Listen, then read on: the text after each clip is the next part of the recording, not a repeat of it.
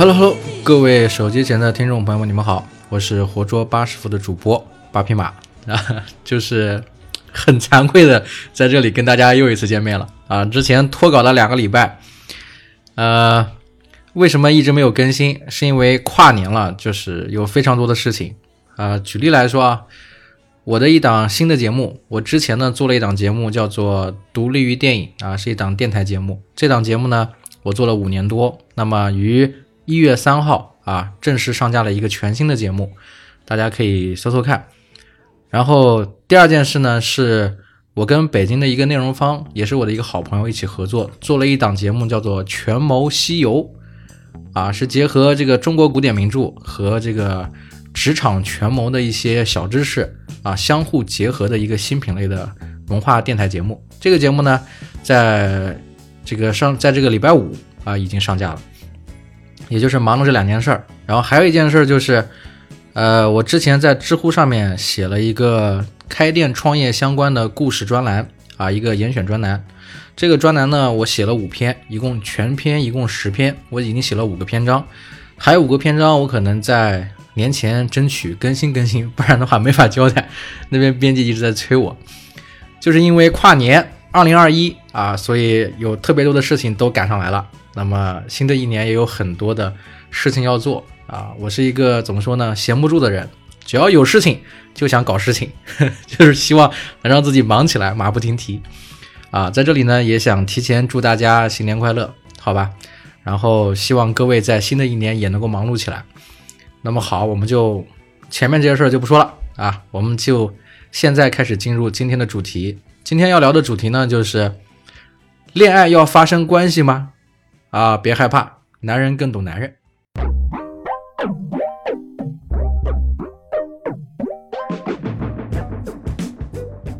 为什么聊这个话题啊？是因为咱们上一期是在说怎么发现渣男。哎，你还别说，这个发现渣男这个选题啊，刺痛了很多人。有很多人在后台私信我啊，比如说什么某素某什么是到底是什么 APP，还有人问我很多跟情感有关的问题。还真的有一些渣男在私信里骂我，啊，我就不，我就不放出来了，呃，就不说了。但至少证明说那期节目大家都很感兴趣啊，然后节目的播放数据也很好。所以既然这样，那么这一期呢，我们就来讲这个话题啊，也不是我非要讲这个话题，是真的有朋友问了我啊。这个起因是有一个小朋友呢，他是这么问我的啊，一个女孩子，她说啊。她说：“这个她的男朋友啊，就她新交了一个男朋友，她这个或者不能说新交吧，应该是好不容易交到一个男朋友。然后这个男朋友呢，跟她相处还没有多长时间，但是呢，希望跟她可以发生关系啊。当然，这个小朋友也成年了，好吧，还在上大学。那么他就问了我一个问题，他说：他说这个巴老师啊，你说这个这个这个男生能不能？”为一个女孩子真的喜欢这个女孩子，为这个女孩子等两年。我说等两年什么？他说就是等两年再发生关系啊。然后具体的原因我就问了，我说我说这是什么意思呢？这个你想发生关系不想发生关系是取决于你自己的这个价值观嘛，对吧？这个因人而异。但是这件事本身其实我觉得可能不是在两个人关系之中的一个重点问题，可能两个人之间的关系最重点的问题应该是。比如说价值取向、思维认知有没有共同聊得来的话题，还有一个就是这个生活上的步调是否一致，节奏是否是否准确，应该是这么个事儿。但是呢，他说呢，这个他关心的是因为，首先第一点啊，就是他可能是第一次，哎，就是他是第一次。第二点呢，这是一个第一次谈，也是第一次谈一个正式的男朋友。然后第三点呢，也是最重要的一点呢，是他虽然不排除。就是不排斥发生关系，但是他家里人也给了他明确的定义，就是说，如果谈恋爱的话，至少谈两年之后再再往那方面去去去准备啊，所以呢，他才会问我这个事儿。我一听啊，原来是这样，所以呢，我就跟他说了，我说第一个啊，就是这个大部分的男生啊，可能呢在谈恋爱的目目的中啊，就是特别是他那个岁数，大学生那个岁数，可能大部分。在这个性的需求上，发生关系这个需求上是占了 至少超过百分之八十，那种纯纯的爱恋、纯纯的友谊呢，大部分是发生在可能初高中时期。但实际上，从男生的角度来说，我不知道现在的零零后，像我堂弟、像我表弟他们那个年纪是什么样子。但是在我这个年纪，九零后，我们那那一代呢，还是比较纯洁的。从高一下学期到高二的时候，我们才开始探讨，就是说这个男女之间那些事情。啊，在初中的时候，甚至你喜欢谁就是喜欢，牵牵手而已，可能亲亲嘴，但是也不会涉及到这方面。但是到了高中，是真的会涉及到聊这些话题，甚至呢，我们也会在各个在高中里会有各种传闻啊，传闻某某女生如何如何，传闻某某男生如何如何，啊，包括在那个讲台上，老师点名批评啊，学校全校批评某某班级某某男生女生发生了什么什么事情，大家一定要重视学业啊，这个不要早恋。啊，你想早恋、想恋爱、想干嘛？你到大学之后随便你。这很多老师都是这么来聊的。但是呢，他们可能不知道，他批评归批评，但对于我们来说，我们是羡慕，就是我们会觉得哇，那个男生好厉害，真的，我们会觉得那个男生真的好厉害呀，就是有这种想法。但是呢，呃，到了大学之后啊，就是慢慢的，咱咱们成年了啊，到了大学了，相对自由之后呢，这种问题确实也越来越多，摆在面前。包括我以前有跟这个我的女朋友是吧，也会在这件事情上就是努力过很长时间，就是也有遇到过，对吧？每个人都有第一次。那么，呃，后来呢，就是就是也有水到渠成的地方，就是有很多事情的发生。按照我的个人经验，就是你跟你的另一半是否发生关系呢？可能没有那么理性的去考虑，就是。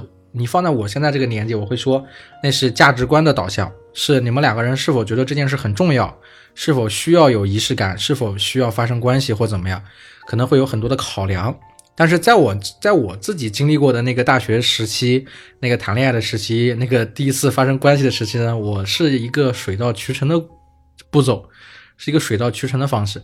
当然，我并不是跟我的第一个女朋友就发生关系，也没有。是跟后面的可能第几个 不说了，好吧，这些就不讲了。反正是我发生的那一次是一次水到渠成的原因，是一个在环境上、氛围上、感情上都特别顺利的一个事情，然后那一天就自然而然的发生了，就这么简单，就没有任何的设计，没有任的任何的准备，没有任何的思考，就就真的是。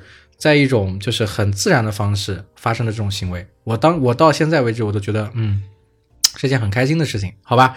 啊，那么我们说回到这个话题啊，就是呃，这个小女生啊也会也问了我一个很重要的点，就是男生是不是谈恋爱都想发生关系？如果不发生关系，会不会分手啊？是不是会感情会越来越淡？我重点想谈的是说呢。就是到了大学以后呀，大部分的男生确实在谈恋爱之前，为什么要找女朋友？那肯定是有很多是身体上的需求，是有这方面的，甚至超过了百分之七十。我觉得可能百分之八十的男生都有这种想法啊。就是我们从大多数的性取向来说啊，就是都会有这样子的想法的。但是呢，也不排除有些人第一次恋爱就是就是他的初恋或者第二次恋爱怎么样，确实是会很纯洁。然后，呃，有很多想象中的那种爱情的元素，啊，注意啊，我说的是纯洁的想象中的或者电影中表达的我们所知道的那种爱情元素，真的就是每为什么说每个人的初恋要么很很美好，要么很痛苦，要么如何，会给大家带来非常深的印象，就是因为大家会就是用自己很多的感情，甚至用自己的生命去贯彻在这段感情里面，这个我们都是年轻人都经历过，那么。这个女生她的第一次的遇到这个男朋友呢，据说啊，据说这个男朋友呢不是第一次，但是这个女生她是第一次啊，所以她很重视。再加上呢，她的父母要求说，你如果谈恋爱要往那方面走，必须要有两年的时间，所以她就很纠结。她也跟我聊过，说她跟她这个男朋友也洗过牌，就洗牌。我我做个比喻啊，就是洗过牌，但是并没有胡牌，好吧？洗一洗，洗洗更健康，但是没有胡牌。所以每次到关键时刻呢，这个男生总是想要征求他的意见。他呢，其实有的时候拿不定主意。虽然一直把握着这一点，他家里的一些告诫呀，或者他的一些想法呀，对第一次的这些这这些考量考虑啊，但是到那个时候呢，他那个男朋友却有的时候也下不定决心。我觉得啊，按他来这个跟我说的这些事情呢，我能分析出的是，至少这个男生对她是有真感情的，至少在他们这个年纪的这段感情应该是比较纯真的，就是大家都很纯真，是有这个方面的。所以啊，我一介于这个要求，包括我了仔细了解了他们之间的关系之后，我就给了一些建议。我的意思就是说，我觉得这个第一两年时间不是很长，对吧？他们已经谈恋爱，正式谈恋爱大概有三个月了。然后第二，我觉得说你不一定非要两年，对吧？半年、一年也可以，因为三个月时间还不够长。因为真正要到就讨论这个点的时候呢，可能我觉得。最起码过了半年之后吧，就是你时间越长，这个叫做路遥知马力，日久见人心嘛。你时间越长，你越能够判断出这个男生对你是不是真的好。可能他现在还不能完全判定这个男生的状态，但是但是时间长一点，他一定能判定。那么到了那个时候，缘分到了，感情到了，要不要发生关系？我觉得就不是他问不问我的问题了，可能是一件，就是我刚刚说的，应该是一件就是水到渠成的过程，是一是一件顺其自然的过程。然后还有一件事就是，那个再一个，你时间长一点也算是一种考验嘛，对不对？你们刚刚开始谈恋爱，还不到三个月，男生提出这样的要求，是吧？可能是有一点点操之过急，对不对？特别是对于第一次谈恋爱的人来说，还是需要再往后再走一走的。然后还有一点是什么呢？还有一点是啊，就是其实他们在洗牌的过程中，这个男生呢也。也在那那就是在那个节点上，是吧？就怂了，认输了。这里呢又有一个地方，就是我觉得啊，就是这个男生啊，他有一些自己的小心思、小想法，好吧？这男人更懂男人啊。这里又说到关键点了，这个关键点是在哪里啊？我跟大家说一下啊。嗯，当然我是站在一个渣男的角度，好吧？我们我们上一期聊渣男，这期我就站在渣男的角度跟大家聊。这个渣男有三个原则，叫做不主动、不拒绝，还有一个叫什么来着？不负责啊！对对对对对，这个渣男呀有三个原则，叫做不主动、不拒绝、不负责。啊，他提了说两个人之间想发生关系，这算主动，好吧？然后两个人之间洗牌是吧？不拒绝，为什么不拒绝呢？因为女生明确提出说。这个两年之后再发生关系，但是女生也有需求，不管她是第一次还是第几次，女性也有需求嘛。那么女性跟男性之间在正当关系里面发生了一些事情，洗洗牌什么的，她也不拒绝。OK，然后最后第三个叫什么？叫不负责，好吧？他主动，然后呢，他不拒绝，啊，渣男三要素，对吧？一比一打平。那么第三点是吧？叫做不负责。那么这个不负责这一点就可以看到了，就是。这个小朋友跟我说，在关键的时刻，他当时也同意了，但是这个男生没有做。没有做的原因是什么？因为男生觉得，如果说是吧，你第一次真这样做了，会不会伤害到你，对吧？他会考虑到以后的关系，以后跟他在一起之后，是吧？后面还有很长的路要走，他是希望这段感情能够往远的方向去去谈的。他对这个女孩是比较珍视的。那么至少从这一点角度来说，他是有负责的心态在里面。所以说，不主动、不拒绝、不负责里面，他是主动了，也也也愿意承担责任，但是他这就是至少他有两点是正确的。那么从这里啊，我们就可以就可以知道说啊，为什么这个女孩子还在想这些事儿，说明啊，这两个人的感情也没有太长。男生其实也是一时上头，想要发生关系，但也并不是男生真正心里的想法。他想发生关系没错，但是他也想很好的维系这段感情，这是我目前能够判断到的，所以我给了这女孩子的一些这个这个这个合理的建议啊。但是当然了，他也跟我聊了一个话题，我就发现了一个很有意思的现象，什么现象呢？他是说啊，她说她这个第一次，然后跟这个男朋友一起，如果发生关系呢，她是希望往结婚方向去走的。然后她就开始问我，她说：“她说是不是这个结婚之后呀，房子的问题，男方是要花钱，是要去首付或者怎么样？”他就很自然的切入到这个话题了。我就觉得这个跨度特别的大，这个是很有趣的发现，就是可能很多咱们刚刚这个步入成年、刚刚开始谈恋爱的朋友觉得说啊，感情是我。这个是是是我的全部，是吧？我对感情非常的认真，我付出了这么多，是吧？为什么他不能在一起或者怎么样？可能大部分人在年轻的时候，这个谈恋爱都是奔着结婚去的，或者说不考虑结婚，但是至少是奔着永远去的，对吧？永远这两个字。但是实际我想跟大家聊的，也是这个女孩子反映的一个问题，我给她提了这个建议。我说的是什么呢？我说的是啊，这个谈恋爱、发生关系，还有结婚，好吧，这是三件不同的事情。这三件事情呢，是不可以混为一谈的。就相当于他问我谈恋爱是不是男生一定要发生关系，我的第一反应是恋爱是恋爱，关系是关系，啊，这个是价值观的取向，是吧？你可以找一个不跟你发生关系的人，跟你是站在同一个价值观取向的人，这样你就不存在这个矛盾。那你找了一个这一个想跟你发生关系，这就有矛盾，对吧？那么第二件事，发生关系为什么是单独的一件事呢？因为我们也都知道，成熟的。这个感情关系里面，有的人是有是有情人这个词的，情人这个词并不代表是你的恋爱对象，好吧，也不代表是你的结婚对象，好吧，是有这种关系的。这个关系不是三观不正，好吧，这个关系在你所有的经典名著里、电影故事里、历史人文里，你去看是存在的啊。所以发生关系是发生关系，谈恋爱是谈恋爱，发生关系不代表要负责，谈恋爱。有一定的负责成分，特别是感情上的、心理上的负责，好吧？然后我们再说第三个，结婚啊，为什么谈恋爱、发生关系、结婚是三件事，不能混为一谈？结婚牵扯的不只是两个人，结婚是两个人之间的资产之间的一些融合，一起搭伙过日子。结婚是两个人要对双方的父母负责，结婚是两个人要繁衍下一代，所以结婚是两个家族之间的问题，是两个家庭之间的问题。好吧，不仅仅是两个人之间的问题，你如果再往小了说，他是他还他还不仅仅是两个人的感情问题，他还有两个人的资产物质上的一些问题，所以结婚就很复杂了。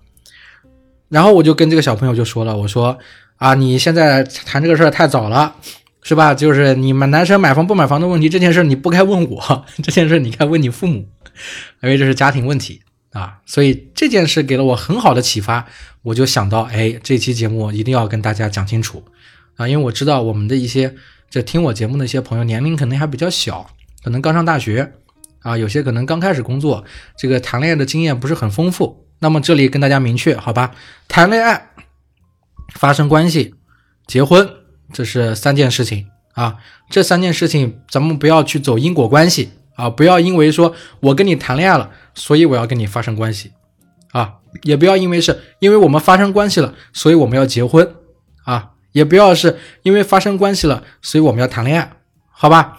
这是三件不同的事情。成年人的世界就是这么可怕，成年人的世界就是这么可怕啊！我再重复一遍啊，大家一定要记住了。那么说到这里，是吧？就又有人要问了，是吧？他问。那男女之间是否存在纯洁的友谊呢？哎，这个话题呢，我以前写过一篇文章，也做成了视频跟大家去介绍。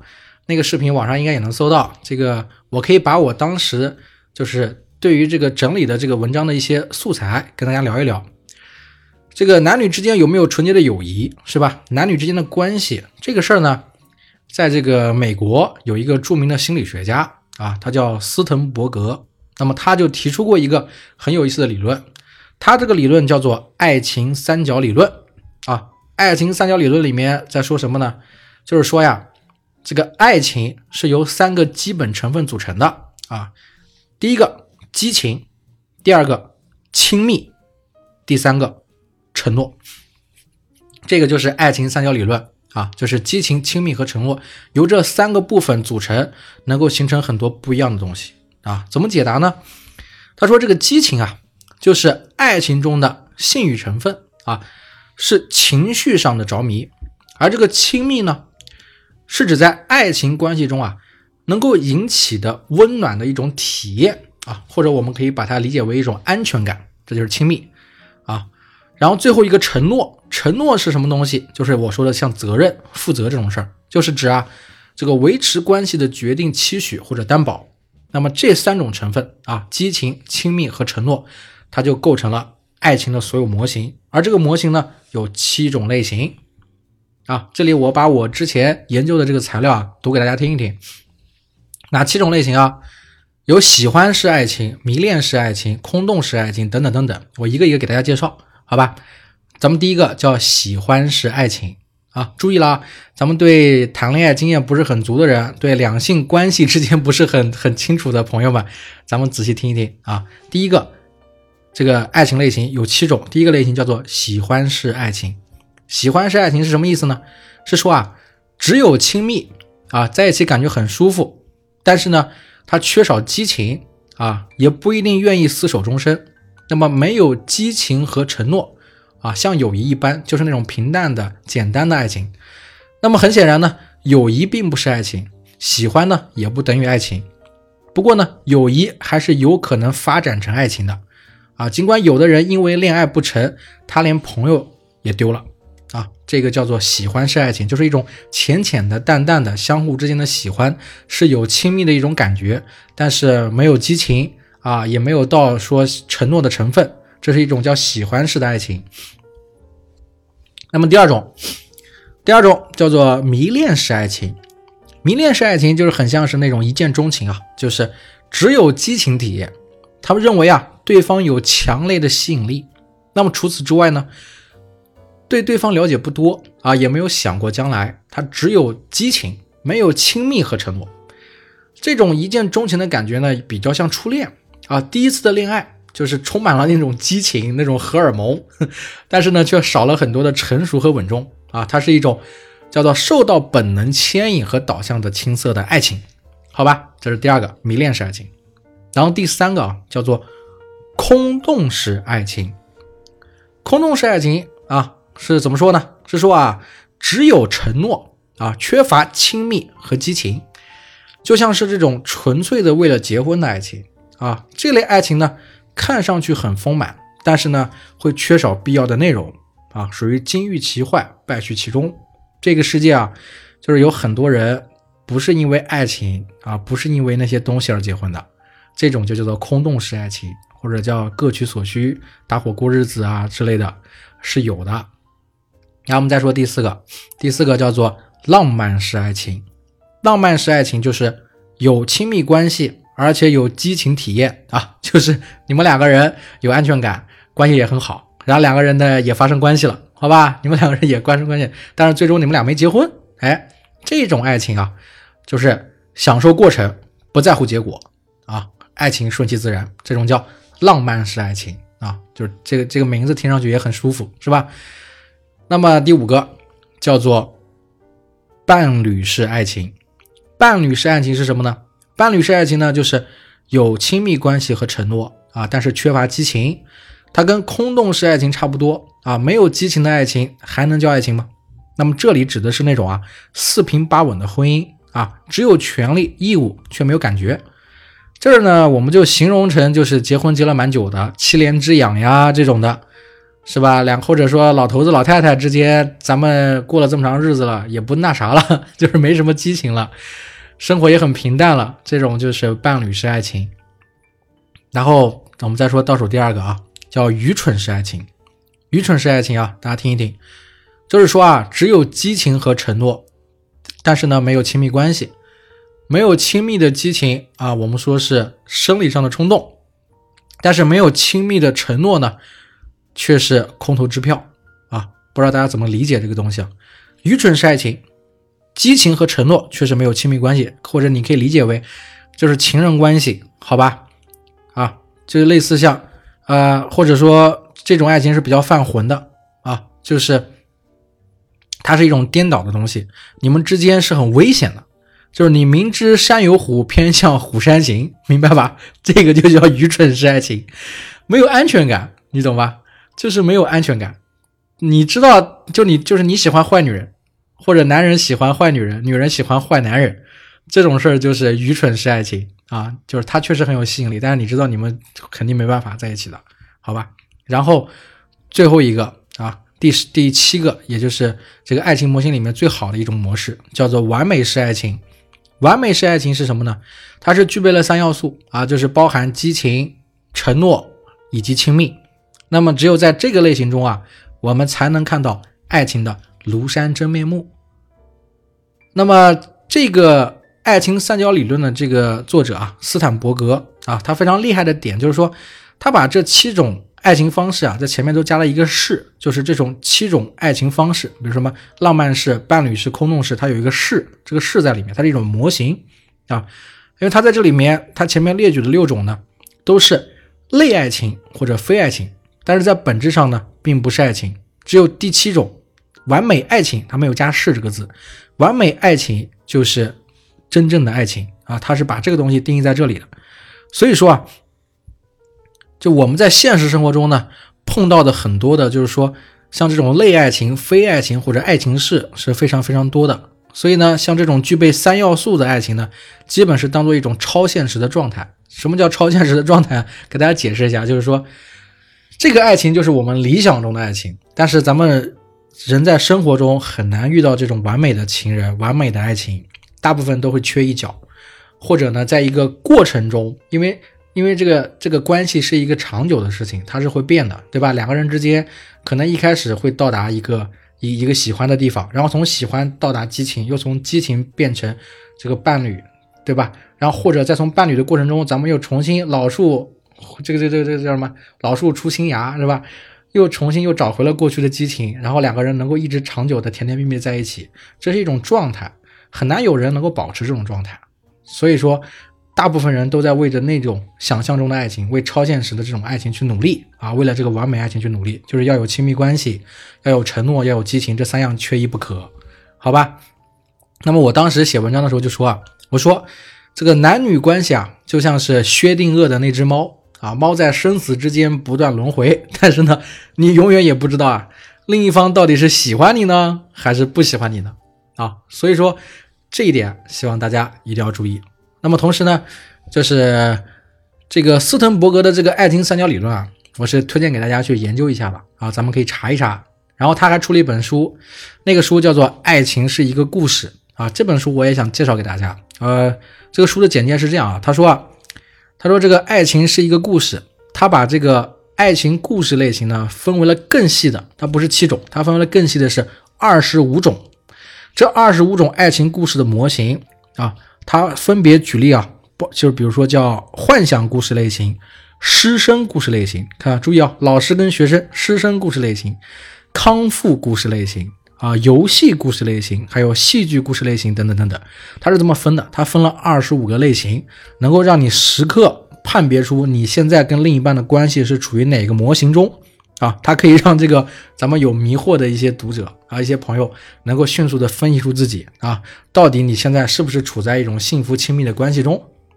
好吧，所以我们回到之前的主题啊，男女之间啊有没有纯洁的友谊？像这个话题呢，我老婆是跟我说过，她说啊，只要你长得丑，四海之内皆兄弟。我觉得她说的没错，好吧。那么今天。啊，这个关于恋爱是否要发生关系的主题，我们就聊到这里了。啊，我最近呢虽然很忙，但是也读了很多的有趣的故事，然后在后续的节目里面呢，也想跟大家聊一聊。啊，可以先给大家先先这个怎么说呢？先做个预告。你比如说，我最近在读这个芥川龙之介的短篇小说，就是那个竹林中罗生门啊，就是写罗生门的这个日本作者的这个短篇小说。他的短篇小说合集呢非常有意思，鲁迅受过他很大很大的影响，就是鲁迅的行文。所以说，我把那本书读完之后呢，可能会在以后的节目里面跟大家聊一聊。然后呢，我最近还读了一个这个著名日本 IV 女优啊，注意是日本 IV 女优范岛爱的这个自传自传故事，就是他说了他怎么样。怎么样当 IV 女星的那段心路历程之类的，我觉得很有趣。然后我也在读，同时呢，我之前呃看过一个这个熊猫演的，就是山田孝之演的，这个这个这个叫《全裸监督》啊，也是在说日本的 IV 产业。我觉得这个话题大家肯定很感很肯定会感兴趣，是吧？所以呢，这些我也在看。然后呢，之前也研究过一些其他的，包括。想跟大家说一说，比如说像现在这个大环境下开奶茶店能不能赚钱啊？像这些啊，都是我比较熟知的知识，都是成体系的，也会在后续的节目里面可能会慢慢的跟大家来聊这些话题。那么好，我已经给大家预告过了啊，咱们一起努力，好吧？后面新的选题我争取尽快能够跟大家去聊。那么今天呢，就说到这儿。啊，一期节目三十分钟，活捉八师傅啊，分享少女心感兴趣的话题。我是八匹马啊，记得订阅我的节目哦。我们下期再见。